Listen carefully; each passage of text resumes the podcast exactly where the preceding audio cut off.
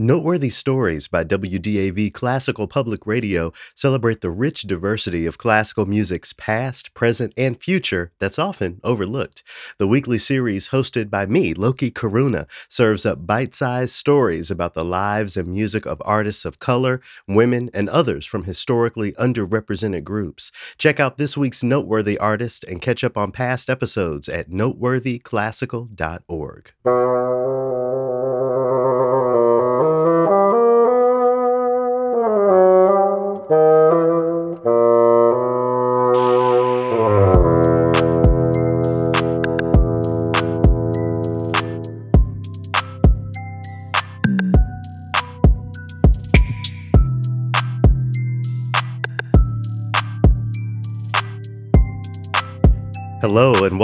another opus of the Trilloquy podcast. Thanks so much for tuning in. I'm Loki Karuna. A pleasure, as always, to have you along. Shout out to the longtime listeners, and shout out to you if you're relatively new to Trilloquy. This show was built to decolonize classical music, both in word and in aesthetic. And I do that here each week by highlighting something in the field or in the world that connects with this idea of decolonization, challenging the status quo, you know, as well as by showcasing conversations that I have with people in and outside of the industry who are also doing the work in their own unique way. For more information on the Trilloquy podcast, to listen to past opuses, and to contribute to Trilloquy, visit our website, T-R-I-L-L-O-Q-U-Y dot O-R-G. Huge thanks once again to WDAV Classical Public Radio for their support of the Trilloquy podcast, in addition to our friends at Crowd Influence. If you check out the description of this opus, or if you go over to our website, you'll find a link with some really cool coupon codes for Nike. I don't know about you, but I gotta keep my forces and my Jordan 1s nice and fresh, and sometimes that just requires a new pair, right?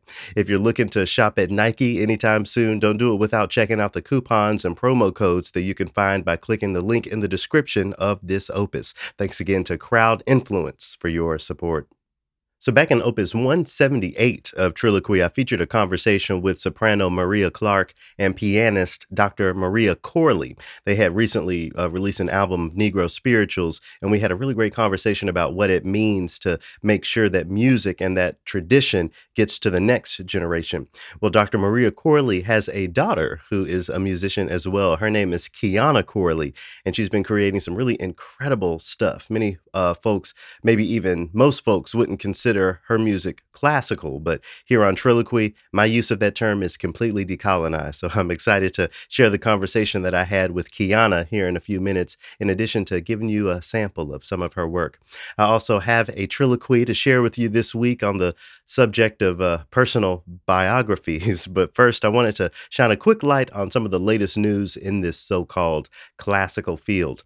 So, coming up on December 3rd, I know that feels like it's a long ways away, but it'll be here before you know it, on December 3rd, the Chicago Symphony Orchestra is presenting a program called Montgomery and the Blacknificent Seven. okay, let's let's break this down really quickly.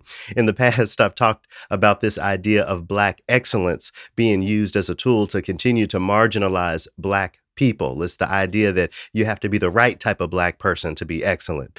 I argue that to be black in America, especially these days, to have a semblance of success as defined by the individual, that is in itself excellence. I wanted to name that because I feel like there are some people out there that might have similar feelings about the use of the word blacknificent. If you are black and you are doing your thing out here, you are blacknificent. I want to make sure that's clear. And seeing the Chicago Symphony platform something like that is really interesting, even a positive as far as I'm concerned in some ways.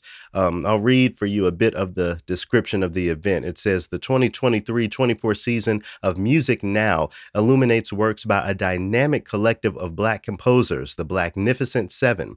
Jasmine Barnes performs a work by Dave Ragland, and Damien Geter joins Barnes for her world premiere uh, for Joel Thompson's In Response to the Madness, which explores the composer's angst in response to the chaos found today around the world to Ragland's Eight Tones for Elijah, which is a loving tribute to young violinist Elijah McClain, who was killed by the police on his walk home. The program surveys current social themes. Also featured are works by Chicago's own Shawn Okpebholo and Damien Geter, nimble and accomplished improvisers. Chicago Symphony Orchestra Mead composer in residence Jessie Montgomery and Carlos Simon perform of the moment interludes woven between the other works on the program. So again, we have Jessie Montgomery, Jasmine Barnes, Shawn Okpebholo, Joel Thompson, Damien Geter, David Ragland, and Carlos Simon, all on the same hall, all in the same stage, same concert hall to show off an aspect of what it means to be blacknificent in this world of so-called classical music. I know that I featured Joel and Carlos on Trilloquy in the past, so if you want to go back and take a listen to those conversations, feel free. I don't know the opus numbers right off the top of my head, but they're there. Uh, and I'll work on getting the rest of the uh, Blacknificent Seven here on Trilloquy uh, in the coming weeks and months. I think there's some some nice dialogues to have around this. Uh, the Chicago Symphony hasn't paid for any underwriting here on the show. So if you want to learn more, go find the information on their website. But I wanted to be sure to highlight that because you don't see us highlighted in orchestral spaces all that often to begin with. So to see seven of the industry's brightest black stars collaborating in this way uh, with one of the so called Big Five orchestras, it's relatively historic. So be sure to check that out if you'll be in the Chicago area. Of course, I have to take a quick moment to find the devil in the details. I've worked with uh, some indigenous composers in the past who have uh, basically barred me from connecting their work to other indigenous artists, especially on the same concert. The thinking uh, is that whenever native music or native experiences are showcased, they have to all be on the same stage on the same night so that the rest of the season can be dedicated to Beethoven or whoever y'all are listening to in the concert hall these days. A part of me wonders if this idea should be applied to this event as a critique of the event. What I what if each of these black composers and artists were featured on a series of seven different concerts over the season? Did the Chicago Symphony just want to get them all out of the way so that they can return to Handel in a few weeks following this concert? It, it is December after all. Is this their way of saying, oh, we don't just platform black music in February, we have a whole black night in December, don't you see? Speaking of February, let me go check out what they've got planned for Black History Month. Give me one moment. Okay. All right. So, on a quick glance, it looks like they have Sheku Kanneh-Mason playing some Elgar for y'all. So, uh, during February, an Afro Brit showcasing the music of a fellow Brit. Hmm. Are y'all satisfied with that? Is the Blacknificent Seven enough to keep y'all satisfied in light of a predominantly white season, including a predominantly white month of programming for Black History Month by the Chicago Symphony Orchestra? Hmm. Send me a note and uh, let me know, or not. Either way, I think my point is made. We have to really continue to critique find this uh, dust in the corners and realize and really understand what decolonizing concert programming, concert seasons really means. Two things can be true at the same time. Shout out and congratulations to each member of this Blacknificent Seven. And let's continue to look for that dust in the corners until our so called classical music powerhouses like the Chicago Symphony Orchestra get on board with really decolonizing this thing. I would love to see one of these Blacknificent Seven and more than just the Blacknificent Seven showcased across the season and not just for one night. That's that's something that we have to continue to think about every time we see these successes. We have to think about how we go further. Duke Ellington famously said, "Never be satisfied." And while I celebrate the Blacknificent Seven, I'm not satisfied. I want to see black music on every single concert in the city of Chicago with your local orchestra, the Chicago Symphony. But that's enough from me today. Again, I'm really excited to share my recent uh, conversation uh, with you that I had with Kiana Corley. Uh, she's a Pennsylvania raised singer and songwriter who, quote, manages to blend the effortless storytelling style of folk music with the vibe of a classic soul singer to create unique blends of the two genres. When you think about folk music and soul, I think you should be thinking about American classical. Being the daughter of an expert in piano performance and in the history of Negro spirituals, Kiana has chops. She's not some nobody out here, and her music really shows it. We're going to jump in uh, to my conversation with her with an excerpt from one of her latest tracks. It's called Bottled Up, a really great example here of what some of today's greatest artists are up to. Hope y'all enjoyed this chat between myself and Kiana Corley. Love bottled up for a year, I wanna spill it out. Words bottled up in my heart, I wanna free them now. Feel me, won't you see me? Won't you hear me more than I've ever shown? Now find me, won't you try me and see all that I can give out to you?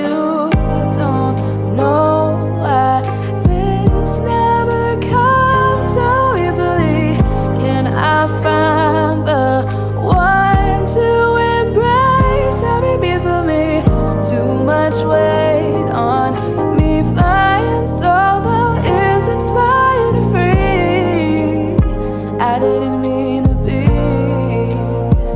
this far from love.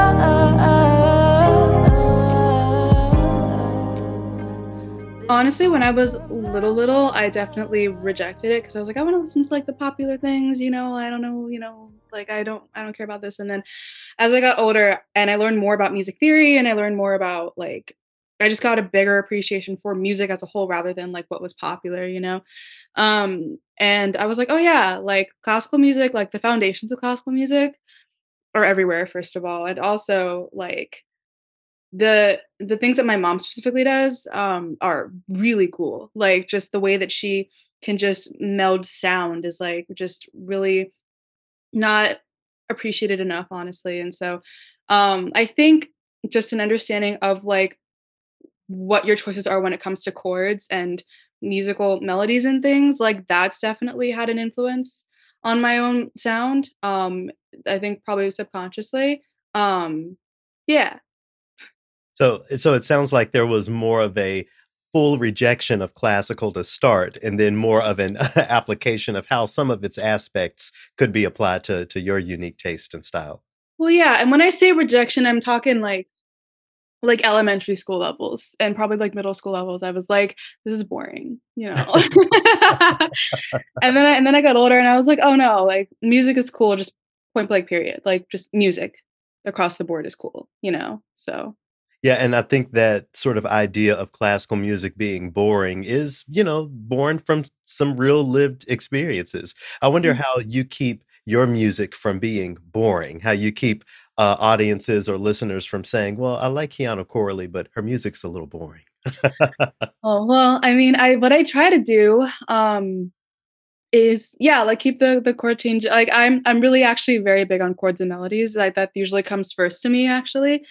Um, sometimes I'll have a little lyrical phrase that I'll just like revisit in the future, but um for the most part it's chords and melodies. And so I am big on just like making sure that I can fit those in places that will like keep surprising people and also just making sure that I can like, you know, just just keep things not not as conventional.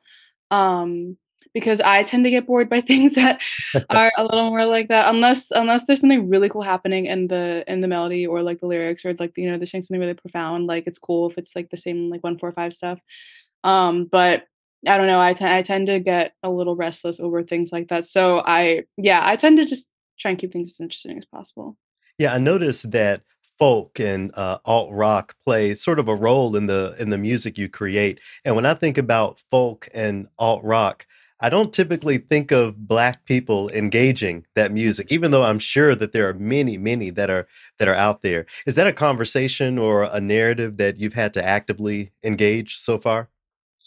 Yeah, honestly, because ev um, whenever I do interviews, they usually bring that up because, um, I I grew up in a, uh, like, pretty folk heavy music scene, actually. Hmm. It was a it's a small town called Lancaster, Pennsylvania, and, um, m peop if people have heard of it, they usually associate it with the Amish, and they're not wrong because there's a large Amish population, like, horses and buggies have made me late to places. So, um, but wildly enough, there's also a good music scene, like, it's actually very excellent. It's not massive, but the people that participate in it are really good, and I think one of the most celebrated genres in that area is folk. Um, and so I when I started gigging, I started going to shows, I started, like, you know, opening up for people, and they'd usually be folk artists, and, um, I just I you know, my mom never really, like, introduced it to me before that those moments because it just wasn't something she grew up with. And so I was like, this is cool. Like they're telling stories and it's it's so and it's close to blues, you know, it's close to like the things that I'm a little more familiar with and I I love it honestly. And I don't consider myself folk artist at all, but I definitely try to draw on the whole like storytelling aspect of it um in my music uh when I can. So And I hate to ask this because I think generally speaking, we all need to move away from trying to fit within boxes and that sort of thing. But for the sake of people who aren't familiar with your music and your musical style, how would you uh, describe it? I would say it's um uh yeah, okay. So I would say it's like um like soul for sure. It's like soulful. Um across the board I would I, I like to say that it's soulful. Um like pop, R&B, folk singer-songwriter Yeah. So the the the the common umbrella is that I like to have an element of soul to every genre that I try within, uh, my music. Yeah, Yeah. man, I and I would definitely say your music is incredibly soulful despite Oh, genre words and and and that sort of thing. So so mm-hmm. as you kn are fully aware of at this point, the musical industry is quite difficult. You know, there there are many aspects of it that are are quite challenging. I wonder how you would compare what you were taught about pursuing a music career versus what it's actually been like for you. It's one thing for someone to say, "Oh, the music industry is difficult." It's another thing to actually experience some of those difficulties. Yeah, so again, um, one of the greatest things about growing up with my specific mom, um, is that she definitely like, whenever I um, I decided that I wanted to pursue music, and she was never, like, somebody that was like, "You have to do this," or "You can't do this." Like, she just very much let me do my own thing, and then found that I was gravitating more towards music, but it was still an industry that she wasn't really super heavy in because she's in the classical side of things, and that's very different, even though there are a lot of simila similarities. So whenever I, like, decided on it, my heart was set on it, she's like, "Okay, like, you know, let me just, like, you know, let you know about the realities," and she told me about, you know, how long it takes to make money from things and, um, like, you know, how aggressive you have to be sometimes to, you know, get in certain rooms, and, um, she would just connect me with people that she thought would be helpful to me, like, whenever she, um whenever she could, and, um, I was, you know, always extremely grateful for that and everything, but I never really learned everything I needed to learn until I actually like, I moved to LA, um, a little over a year ago, and, um, it's been honestly one of the greatest decision decisions of my life, even though it's been extremely hard, um, and I just have run into people that I've only, like I don't know, the types of people people would describe in about, like, the music industry in LA, I always was like, "Okay, well, it's not can't really be like that," and then you, like, talk to certain people and you're like, "Oh my god." Like, you know, like, okay, so this is why it's so hard for people to, like, just fight for certain percentages, and this is why it's so hard for people to feel like they're taken seriously, um, and this is why it's important to just, like, really hustle in every single, like, networking possibility that you have so that people will take you even a little bit seriously, like, if they know that if they know that, like, you guys have a certain, you know, mutual friend or connect, um, that's, like, huge, that's everything. Um, yeah, and just professionalism, I've learned about, like, you know, how I, like, actually should present myself so people will also take me seriously, and, Hmm.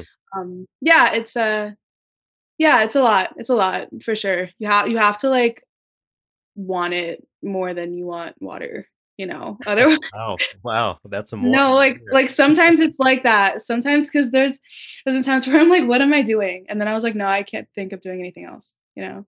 I wanna pull on that thread of professionalism that you, uh, that that you mentioned. One of the Mhm. things that I really pride myself in is being, uh, "professional," quote, unquote, on my own terms. So, you know, you'll never see me in a shirt and tie, you know, ever. Yes, But that doesn't mean that I can't, you know, uh, be forward with a a degree of professionalism. I I wonder how you balance traversing these spaces and maintaining who you are as a human and as an artist. Yeah, so I love that you said that because I am not a dress wearer, really. I ha I own them. I do, I do for sure. Like, and I wear them sometimes. Like, you know, if I'm with my family for Easter, like I wear it to make my grandma happy, right? But like, um, uh In professional settings, I'll I'll I'll have a a blazer. Um, you know, I'll dress well, you know, like, I'll make myself up, but even then, I'm not gonna, like, fully make myself up because I don't really like wearing a lot of makeup, and, um, my day-to-day is, like, honestly, most of the time, very androgynous, like, I that's just how I like to present myself. I mean, today's not really a good indication, but, um, like, I yeah, and I I think that again, I mean, there's definitely a a a thing for saying, like, "Okay, like, I want to I believe in myself, so I want to present myself in a certain way. I'm not gonna just not care about how I'm speaking and how I'm like, or how I'm conversing with people and everything." But at the same time, like, I'm not going to just completely twist and morph myself into something that I'm just really not to appease, you know, like, you know, society or, like, you know, certain people in that moment, because if that's the most important thing, then I don't wanna want anything to do with these people. Right. Like, not they're not gonna actually listen to me ever, like, you know? So, So as and as much as we can talk about, you know, the challenges and how, you know, we have to traverse certain things, I'm sure that there are aspects of, uh, entry into the music profession that you found enjoyable or maybe not so difficult, right? No, yeah, like, I have actually made some very good friends that also collaborate with me regularly here, um, and that's been amazing, that's been so good. Um, and, uh, just getting to meet other musicians and just having jam sessions and, like, writing together with them and just really hearing their stories and just connecting on that level, it's unmatched, like, it's amazing. And then I also just, like, have like, taking the moments to get better at the instruments that I wanna, like, get better at and that yeah, yeah, it's it's great, it's great. Yeah, actually making music is great, yeah. like there must be a lot of, uh, side hustling in addition to the jam sessions and and and all of these things, just, you know, so you can stay afloat, so that you can eat, you have a place to live. Yeah, yeah, so I'm a I'm a I'm a, um, private lesson instructor, Oh, um, nice. and then I also work, uh, part-time at a French toast place, which is, like, really cute to say. Um, but the private lesson instruction has definitely been been my saving grace because, um, I don't have to work as many hours, and so I can have that time to, like, work on my craft and pursue things. Um, and then also but then also with private lesson instruction, that's still in the music field, so, like, I don't have to just completely stray away from it, it's it's perfect in my opinion, I love it, so Do your experiences as a musician make, uh make a a way into how you teach students? Do you do you tell your students, "Okay, uh, I can teach you this stuff, but just understand it's gonna be tough," or do do you give those talks to your students? Well, no, I tend I wanna make it fun, so I definitely especially, like, younger students, like, I definitely do it, like, you know, like, one one new topic at a time. If I get somebody that's, like, really serious about it, then, like, yeah, I'll be a little more aggressive. I mean, not like not like harsh aggressive, but just like, "Okay, like, you know, you have to you have to practice," like, um, but yeah, it's, um yeah, I I do definitely put a lot of elements of realism in, like, what I'm what I'm saying, especially people ask questions about, like, you know, how to, like, relate it back to, like, you know, session session work and, like, you know, gig things, like, I definitely am like, "Okay, so, like, this is what I'm teaching you. In the moment, it might go away, but if that happens, you do this." You know what I Mhm. mean? Um, so, yeah, I I just try and be as realistic as possible. Yeah. I read about, uh, one of your early performances where you had to deal with juggling a guitar while holding a microphone without a stand. I'm sure you have many stories like that. I I wonder if there are any other, uh uh, stories that you could share about your early performance days? Um, yeah, well, the okay, so the very, very first gig that I got, um, I I have a fear of bees, I hate them. I know that they're so they're so important to our planet, I hate them. I'm just like I'm I'm not gonna kill them though, but I just they're they're scary to me. Um, and, uh, in the first gig and I practiced, like, every single day. It was the first time that I, like, got into regular practicing 'cause I was like, "Okay, well, I have to do well." And it was outside, and I played my songs, and people really liked it, and then there was this giant wasp that, like, sat on the top of my, like, tuning forks, um, my tuning knobs, and I was like, "Okay, I'm just gonna keep going." I'm in the middle I'm in the middle of a song, like, I can't I can't just stop singing. And I was like, "Tune it out, like, just forget it," and then, of course, it flew. It never landed, like, on me, like, it it flew away, but, um, that was that was terrifying, I hated that. Um, and yeah, the story that you just mentioned, I also I love to tell because it's just one of those instances where people know they want music, and they that's that's it, like, they don't know anything else. They're just like, "Oh, I want music." Mhm. And they don't know anything else. So I showed up and they were like, "Okay, you play guitar and you sing, here's your microphone." And it was just on a on a cable. I was like, "Oh, do you have a stand?" And they're like, "No, can you hold it?" And I was like, "I need both hands to play the guitar." And they were like, "Oh, we'll figure that out." Okay. And then there's been just like times when like they just didn't flat out did not have a sound system or only had a sound system for for like a mic and a mic stand, but just nothing to mic my guitar and just, you know, um and it's okay. Like it's it's always okay. We always make we always make it work, but man, I just I would love for people to look into what it actually takes to have live music at certain events, but that's it's okay. It's fine. In addition to making sure that there's a mic stand there, I wonder, you know, for all of the venue, uh, leaders or venue owners that are that are listening, what are, you know, just some of the things that need to be in place for an artist like you to be able to have a successful performance? Well, for me specifically, I usually just have me myself and my guitar. I also have a band sometimes, um, but that's usually only in like venues or places that like know how to handle a four piece band, right? Mhm. But um, when it's just me, like let's say like oh somebody has like grand opening of something, let's have some live music. You know, I'm usually going to take that acoustically, and so then um, I uh will need a place to amplify my guitar because my guitar already has a thing to, like, plug in my cable, you know? Um, so I just I just need a place to plug in the other half of the cable. Um, and then I need, uh, amplification for my voice as well. Um, I have my own mic, but usually they like to supply their own, um, but, I mean, I always give them that option because I'm more than happy to bring my own, but, I mean, I'll need, um, just a thing to plug in my cable as well. So basically just ampli amplification, um, but, like, sometimes people just don't know that you need to plug in both things that are making sound, I think. I don't know, it's okay. There's there's a lot there's a lot that goes into, like, coordination of events, so I get that some things just kinda, like, fall by the wayside, it's cool. Yeah, Um, but it's and always been a a a a trip, a journey when that happens. in addition to thinking about those things, you know, something that I'm thinking about are all of the quote unquote non-musical skills that you have to develop to be an artist, you know, using digital audio workspaces, you know, editing audio. Th- th- There's so many things that I've had to pick up over my years as a podcaster, you know, and I, I I can only imagine that's multiplied when you're trying to be a, a musician. I wonder if you can speak to that. What's been your process of learning the technological or the other logistical things that are that are required in in, in being an artist these days. So in my uh, actually I was really, really fortunate to go to a small music school, um, and, uh Uh, they taught us how to use um, digital audio workspaces Oh, like nice. Logic and, and Pro Tools. Um, but I mean, I, it was uh, definitely on me to take it the rest of the way because they taught us like the bare basics, and that they also taught us like what to listen for when we record things.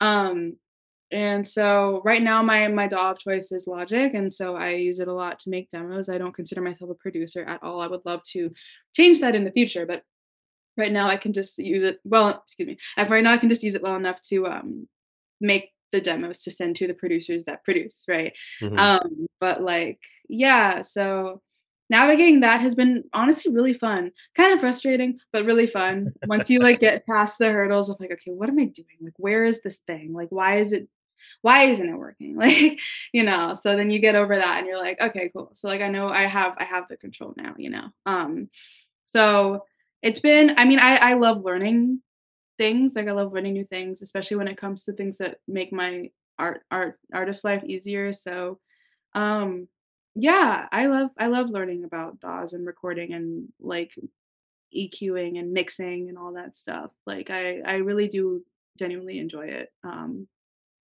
yeah, it's been good it's been a good help.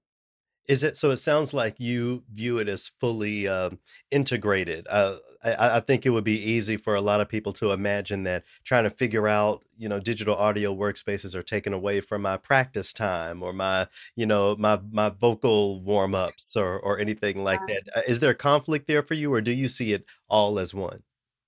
I really needed to train my brain to not think like that because I used to drive myself crazy with that. Like, I used to, like like, say, for example, I'm like, "Okay, I'm practicing, I don't have a battery for my guitar," and or or I need to change my strings or something like that. Like, things that are, like literally needed to make sound. Mhm. And I always saw that as such a waste because I'm like, "Okay, well, I could be practicing, like, why I didn't I didn't allot for this," you know?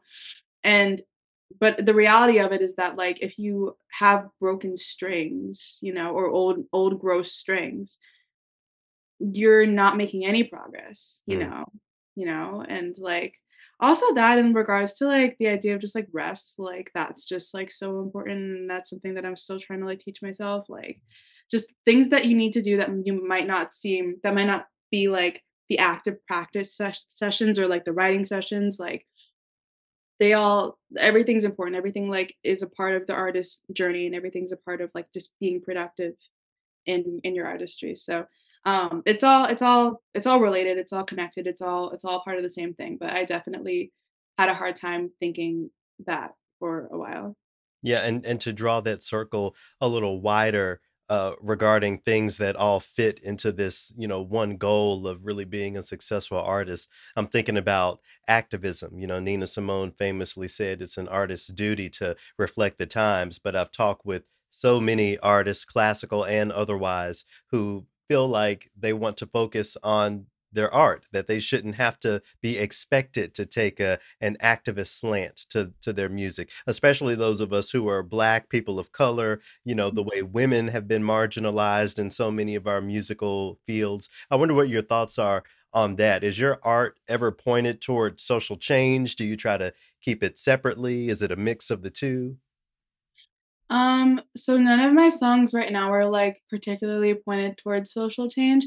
It's something I'm obviously extremely passionate about for sure, um, and I actually could see myself writing about it, writing about certain issues that I care about.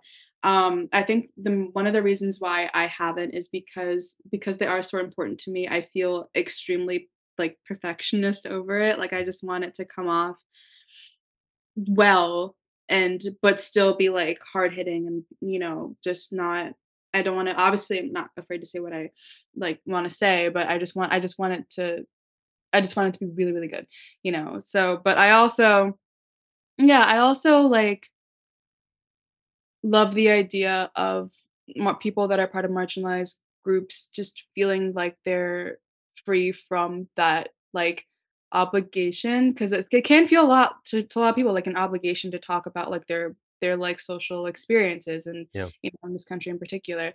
Um, and yeah, I mean, I think I think I think it's one thing to just want to pretend like it doesn't exist, and there's another and it's another thing to be like, "Okay, well, I should be able to, like, feel free to talk about whatever I want because that in and of itself is a protest." Mhm. Um, so yeah, I think I think it's just good to check where you're actually coming from in regards to, like, why you're choosing to say things or why you're choosing not to say things, you know?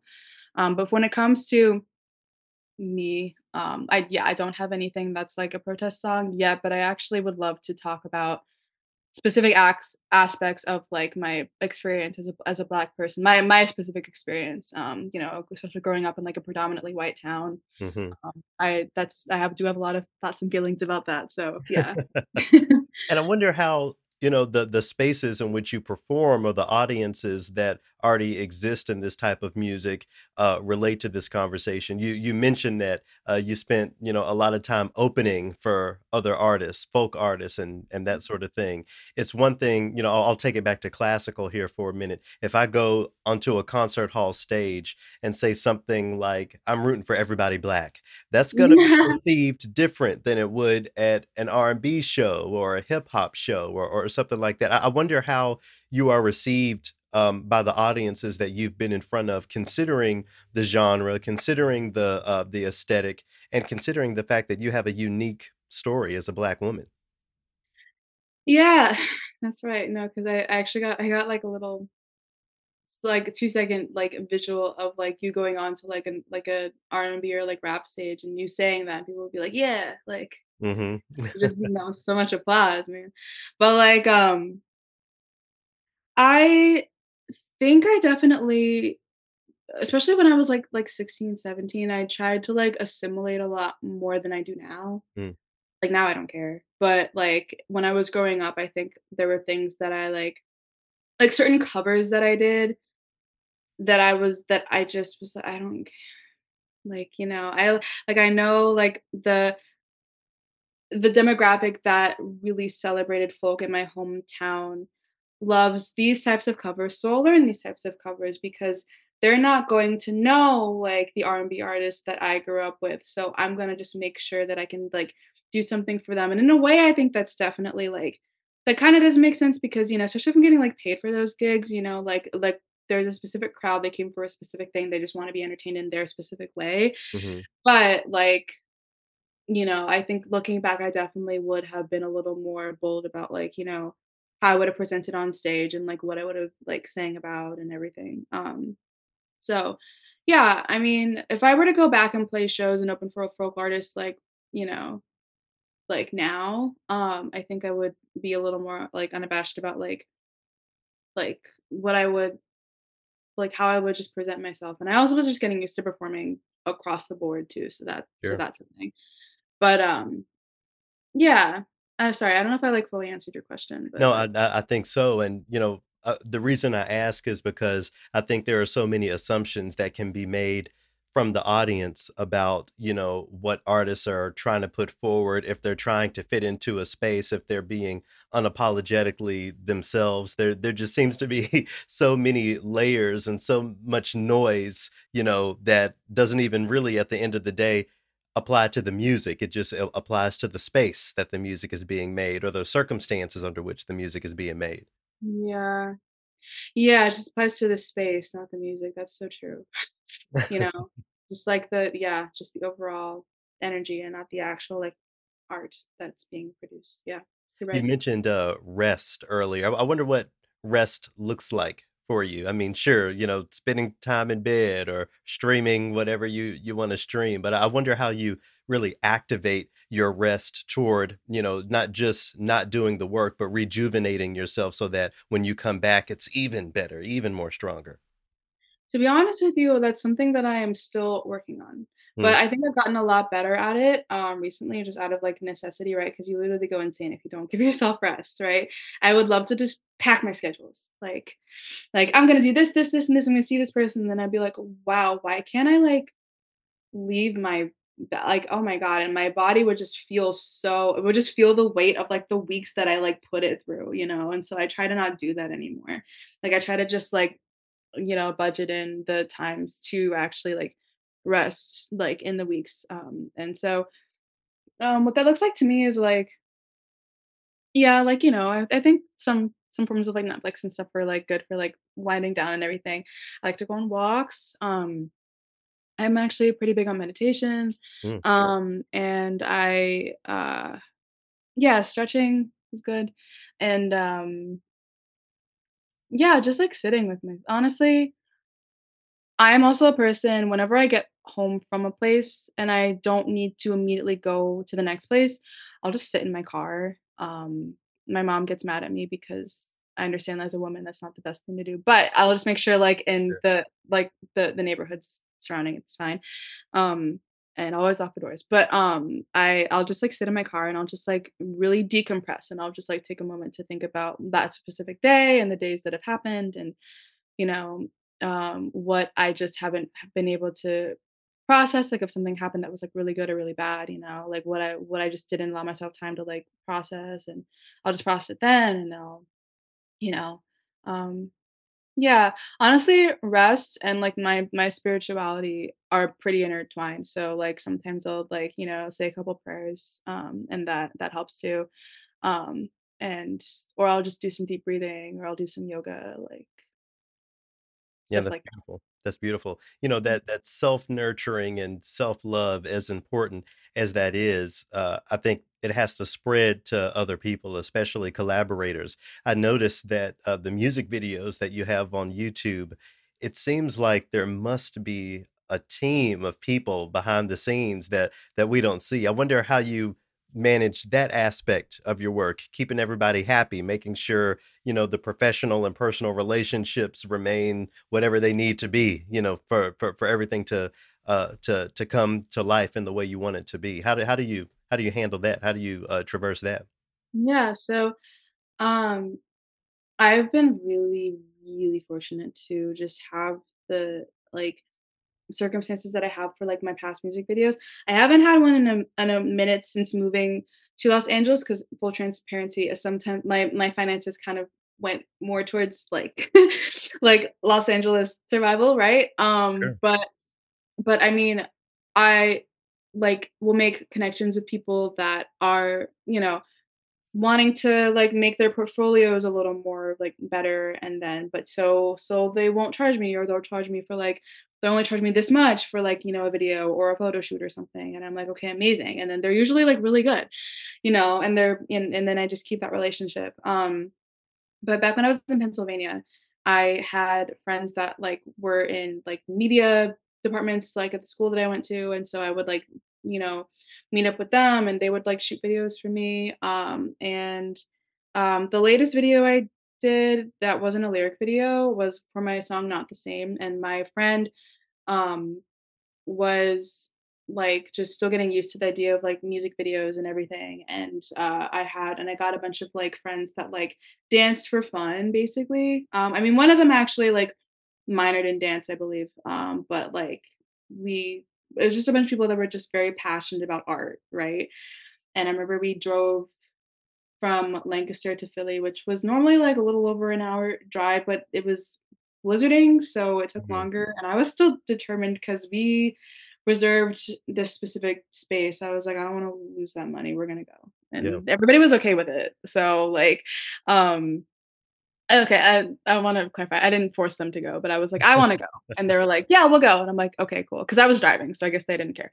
Um, but, like yeah, I don't know, I've just gotten really lucky to find people that I consider my friends, um, that also happen to be talented in the ways that I'm looking for to, like, fill the holes in my, like, artist, uh, life and my artist needs, um, and so we just try and, like, look out for each other when it comes to that, but, um, yeah, I think, like I do like, I do consider them friends, and obviously, like, you know, I don't you know, some of them I don't talk to, like, every day and everything, but, um yeah, I just, like you know, we have the hard conversations about, like well, like, first of all, like, planning things and also just, like, you know, any financial things, like, we usually get that out of the way. I'm big on getting that out of the way before we even, like, start anything. Yeah. Because if you, like, make the things and then, you know, sometimes sometimes some, like, um, perspectives can, like, change and everything, and sometimes they can just kinda, like, you know, even, like, warp some things, and it's just, like, "Okay," like, "Well, we we went we went through all this work, like, we kinda have to put it out, so we should figure this out," you know, and so it's just easier to get that done before we even start anything, but, um, yeah, I mean, I've I've learned a lot of, like, hard lessons, um, by, like, cr like, creating relationships with, like, videographers and, um, dancers and, like, photographers, um, honestly. Like, you know, I've definitely learned a lot of hard lessons, but, I mean, I feel like I'm in a good headspace to deal with those relationships now, so You have me thinking about that, uh, sometimes problematic word, exposure.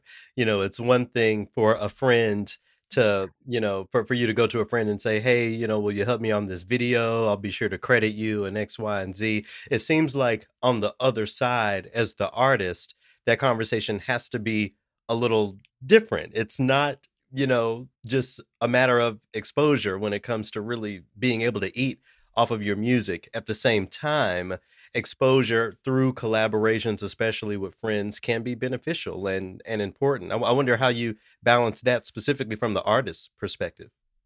Yeah, um, yeah, exposure. It's like It's important, but it's it's not the only thing. It's not the only thing, it was for sure a trigger word. Um, but, um, yeah, I like I mean, you know, when I was, like, very much first starting out and I was working with people that were also very much first starting out, exposure was fine, that's all we needed. Yeah. We just needed uh, not even exposure, like, practice. Like, you know, I would have people be like, "Hey, can I practice making a music video with you?" And I'd be like, "Yeah," you know, because if it works out, it works out, great, we have a music video. If it doesn't, that's okay because no money was talked about because they've literally never done this before or they've only done this, like, once or twice. Um, but, like Yeah, I mean, the conversation around exposure is different now, like, even if somebody were to come up to me and, you know, be like, "Hey, like, I'm, you know, trying to build my portfolio, I'm gonna offer you, like, either free or really discounted music video," um, and I looked at their work and 'cause I I want, like, a certain standard now, so, like, if if Mhm. they meet that standard, I don't feel right like, paying them what they would ask for meeting, like, that specific standard, you know? Um, you know, I just I think it's important I'd I'd wanna make sure everybody's taken care of, I think everybody should look out like, should have, you know, like, fairness overall. Yeah. Um, I had this one friend that made really, really great, like, content, and she would just, like charge me so little, and I would always overpay her not even overpay, like, I would pay her what she actually was worth, um, Mhm. and she's like, "Why are you paying me so mu" I'm like, "No, because you make the good things." especially because you're a woman, like, you have you have to be more sometimes it sucks, but you have to be more, like, aggressive when it comes to what your actual, like, numbers should be, and I don't think she and we just we're just, like I don't think we were even out of college at that point, and so I don't think she really had a lot of experience with, like, you know, what rates should actually look like as a as a videographer, but she, like, directed things, she, like, made a full storyboard, and she then the con and, like, the whole the the products were always amazing, and she just wouldn't charge me anything at all. Just like, "No," like you know, so, I mean, on the same way that I try to not get ripped off, like, I try to just also make sure other people aren't getting ripped off too, like, I think it's just important that we all look out for each other, you know? Um, You're you're but bringing up something else that's really important, th there's so many points in my career where after the contract is signed or after, you know, the the work is done, where I get the feedback, and, you know, you really could charge more for for what you're doing or, you know, your your fee could could be higher. I I won't ask you necessarily what your fee is, but how do you, um, how how do you determine what is fair for you? How do you make sure that you aren't ripping yourself off? Um, it's honestly, it's hard. Like, I still um, there's some aspects where I mean, because everything's different, like, you know, like, different there's always different factors, and there's always different things, like, okay, like like, I'm not gonna charge as much for playing, like, an hour set than if I were to, I don't know, play, like, 3 hours, like, blindfolded on top of something weird, you know what I mean? Like, it's sure. like like, there's, so many different factors, so, um yeah, I mean, I live in LA, so I will always take that into account, um, and I think that's Sure. important for people to to do as well, um, and, uh um, I mean, I'll also take account what the other person is budgeting, like, for example, if somebody were to ask me to, like, you know, record something for, like, a small business, and they were based out of, like, a small Midwestern town, and, like, this is their small Mid Midwestern budget, I'm not going to bankrupt them. I don't think that's fair I don't think that's fair to them. I just think both I think both parties' needs should definitely be, you know, taken care of and everything, um Yeah, I mean, a lot what I'll do is I'll ask I'll ask, like I'll ask my mom a lot Mhm. because, you know, I'm like, "Hey, like, you know, should I charge this?" And she's like and she'll have to say, like, "Yes or no," um, and that helps, um, and then just, like, working with people that I guess really cared about me when I was younger, and, you know, they'd be like, "Oh, what what's your rate?" And then I would be like, "I don't know, this," and they're like, "Okay, no." Like, you know, "This is this is what you should charge," and I'd be like, "Okay," and I just take their word for it, and the more people that I would, like, talk to about that, um, you know, the more I just kind of, like, found a way to make my own numbers. yeah Just. I guess just from, like, taking from different, um, perspectives, you know, and just, like, seeing what that is what that looks like to me, so Yeah, my my trick has been, you know, when I get the question, "Oh, so what's your fee?" I return, "Well, what's your budget? And let's let let's start. Yeah, yeah, I'll have?" I'll I'll do the "What's your budget?" question a lot, yeah. Yeah. You know, you you you mentioned your mom, I I I can't help but to ask, maybe at some point there will be the, uh, Kiana and Maria collab, have you have you ever thought about something like that? I don't know what that would look like. I mean, our styles are so drastically different, but I mean, I'd be down, I mean, she's my mom, you know, I would I would love that, the closest we've ever gotten to that was, um, I had a senior recital in college, and she Oh my god. Oh, okay. Oh, yeah, sorry, I'm just remembering this now. There was a snow day, um, so we were, like, in the house together, and, uh, I had I was preparing for my senior recital, and I wanted her to play for me, like, on 1 song, um, but I wanted it to be enjoyable for her, you know, so I was like, "Can you make an arrangement of Deep River?" Like, that's my favorite spiritual. Mm. And she was like, "Yeah, I'll work on it." And then I think she just got sometimes she just gets really into things, and she gets to a point where she's like, "No, okay, like, I I'm I'm into this, uh, the flow is the flow is happening, I'm gonna finish it." And so, she was like, "Yeah, I'll work on it." And I was like, "Okay, cool." And I went upstairs, and, like, I think an hour and a half had passed, and she was like, "Okay, here's the first draft." And I was like, "What?" I guess we were all stuck in the house, so maybe she had plans that she just couldn't do anymore. Um, but she, like, finished it that day. I mean, there were, like, little tweaks and things that happened over the months to come, but, like, did a whole arrangement that day, and I was like, "Okay, cool." And then we performed it, and she had our friend play on cello, and it was, like, a really nice moment, so I'd be I'd be open to doing more things like that with her, absolutely, so Did you ask her the budget question, or did she ask you the budget question? Yeah, we don't we don't ask each other the budget question That's that's probably for the best. So what do you have, uh, coming up? What what's on what what's in your digital audio workspace right now that you're putting together? So, um, along my along with myself, I also write for other artists, and I collaborate and I co-write for their for their songs, which I realized that I really love doing.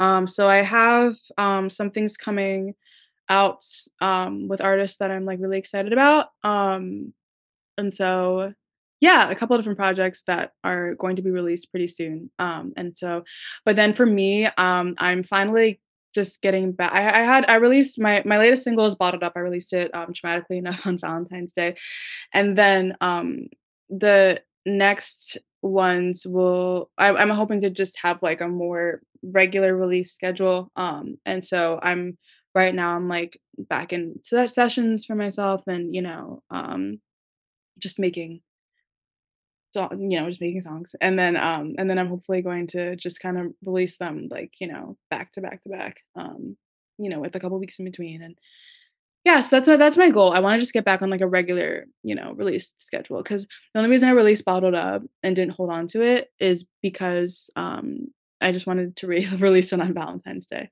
um, but yeah, You so didn't I "Bottled Up" bottled up. I think that's cool. I did not bottle up, bottle up, you're right. I I'm glad you mentioned that. I wanted to wrap up with a question about that tune, but before I ask you, how can people keep up with you and to, uh, learn more about what you're doing? Um, so I have yeah, I have a Spotify. Well, I have I have, like, all the different, um, things you can listen to music. Um, it's like Kiana Corley, K-I-A-N-A, C-O-R-L-E-Y, um, and then yeah, and then I also Kiana Corley Music on literally everything. So, um, uh, Instagram, uh, TikTok, if you're on TikTok, um, Facebook. I'm not on Facebook that much, but I do post, um, you know, the highlights of things. Um, yeah. Excellent, excellent. Well, you know, I I have spent a little bit of time with "Bottled Up," and one of the phrases, one of the lyrics you use is I find it really compelling. You say, "Can I find the one to embrace every piece of me?" Do you feel like there's space as far, uh, as your, uh, musical output for you to be embraced holistically? What does that space look like? If it doesn't exist, what does it look like for you to create that space where you can be fully you and you can be embraced for being fully you? Mm, I love that question. Um, I think that space looks like um just not, like, expecting me to sound certain ways, you know? And musically, just in general, across the board, just not expecting things from me, from seeing, like, you know, oh, my name and or my face or just anything, you know? Like, I would love to walk into a room and not have to just already mold myself to people's expectations, like, unnaturally. Hmm. Um yeah, that's that's what that's my perfect world, honestly. Yeah. 20 something, tell me something, what am I doing here? I keep searching for satisfaction that isn't near. Free falling into the clouds, but I don't ever reach the ground. Maybe I could float if I could learn to set one boundary for myself. Didn't know I would grow up this fast. Down, but my walls out of stone or glass.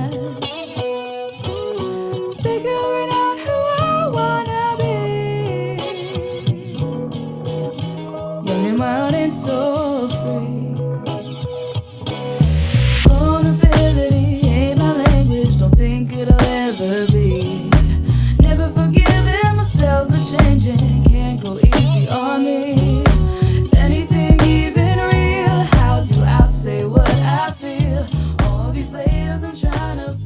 track there called Young and Wild by Kiana Corley. You can uh, check that out on uh, YouTube if you just search Kiana Corley, K I A N A Corley.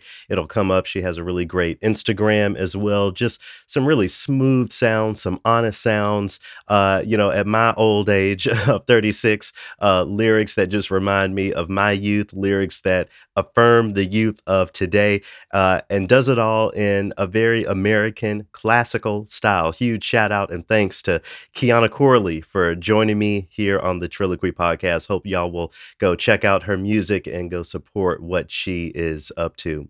All right, well, uh, I'm not going to keep you too much longer, but I do have a short little trilloquy that I wanted to share with you. So, um, as many of y'all know, I do work um, in radio, and I never left the the radio world, even though NPR tried it with me. But I've, I'm very fortunate to um, have specials running all across the country, some outside of the United States. Um, and for one of them that I was working on recently, uh, I was on the internet, you know, really trying to find some information about this artist. I really uh, value platforming, you know, not just historically marginalized artists and composers, but people who are alive and breathing today that could reap the benefits of of, uh, of of that sort of platforming. So anyway, I'm searching on the internet for one artist who I will not name, uh, looking for information on them, you know, something that uh, I can share with the audiences that I'm targeting. And over and over again, I'm just seeing basically a resume list. This uh, idea that the professional bio has to just be compiled of a list of accomplishments based on you know colonized thinking based on you know what uh, a job might be looking for when it comes to you know your past successes and and that sort of thing you know in particular i think i was just looking for where this artist was from you know where where where they grew up so you know i posted something on uh, facebook i basically said look i appreciate you know everyone listing their predominantly white institution successes in your professional bio but it's okay to list things like where you're from. Now, there the point was made that a lot of people don't want to share that information because of whatever reason, and that's fine. But, you know, just to be clear, my point is that a person's story is more than what other people say about a person's story. And I'll even, you know, uh, critique myself here. I'm, I'm live at lokikaruna.com. The first sentence of my bio is a proud native of Memphis, Tennessee. Loki Karuna, formerly Garrett McQueen, is a bassoonist who has performed with all these orchestras that I list. So I think the laundry list is a thing for for many people. Um, but you know what else? Uh, Can we say where we're from? Can we say what drives our passions for music? Can we can we talk about the things that those of us who aren't on a job search committee care about. I hope that we can all think about that, whether you're an artist or not. We need to get used to telling our own stories and telling our stories in a way that we want to tell them. Again, this show, this this podcast Trilloquy is all about decolonizing classical music. So to decolonize classical music, we have to decolonize our thinking. We have to decolonize our bodies, the way that we feel like we have to dress in certain spaces, the way that we have to speak in certain spaces. So I'm going to really I'm challenging each and every one of you this week. If you're if you're listening to this, if you are in in in my uh if if I'm in your ears right now, think about ways that you can incrementally or radically move away from colonized thinking when it comes to the way we market ourselves or the way that we introduce ourselves. You know, if you're at a party or a mixer or a, or a professional gathering, what if the first question, instead of, oh, so what do you do for work? What if the first question was, what makes you happy? Or what made you happy today? I think as we move forward, we, again, we have to continue to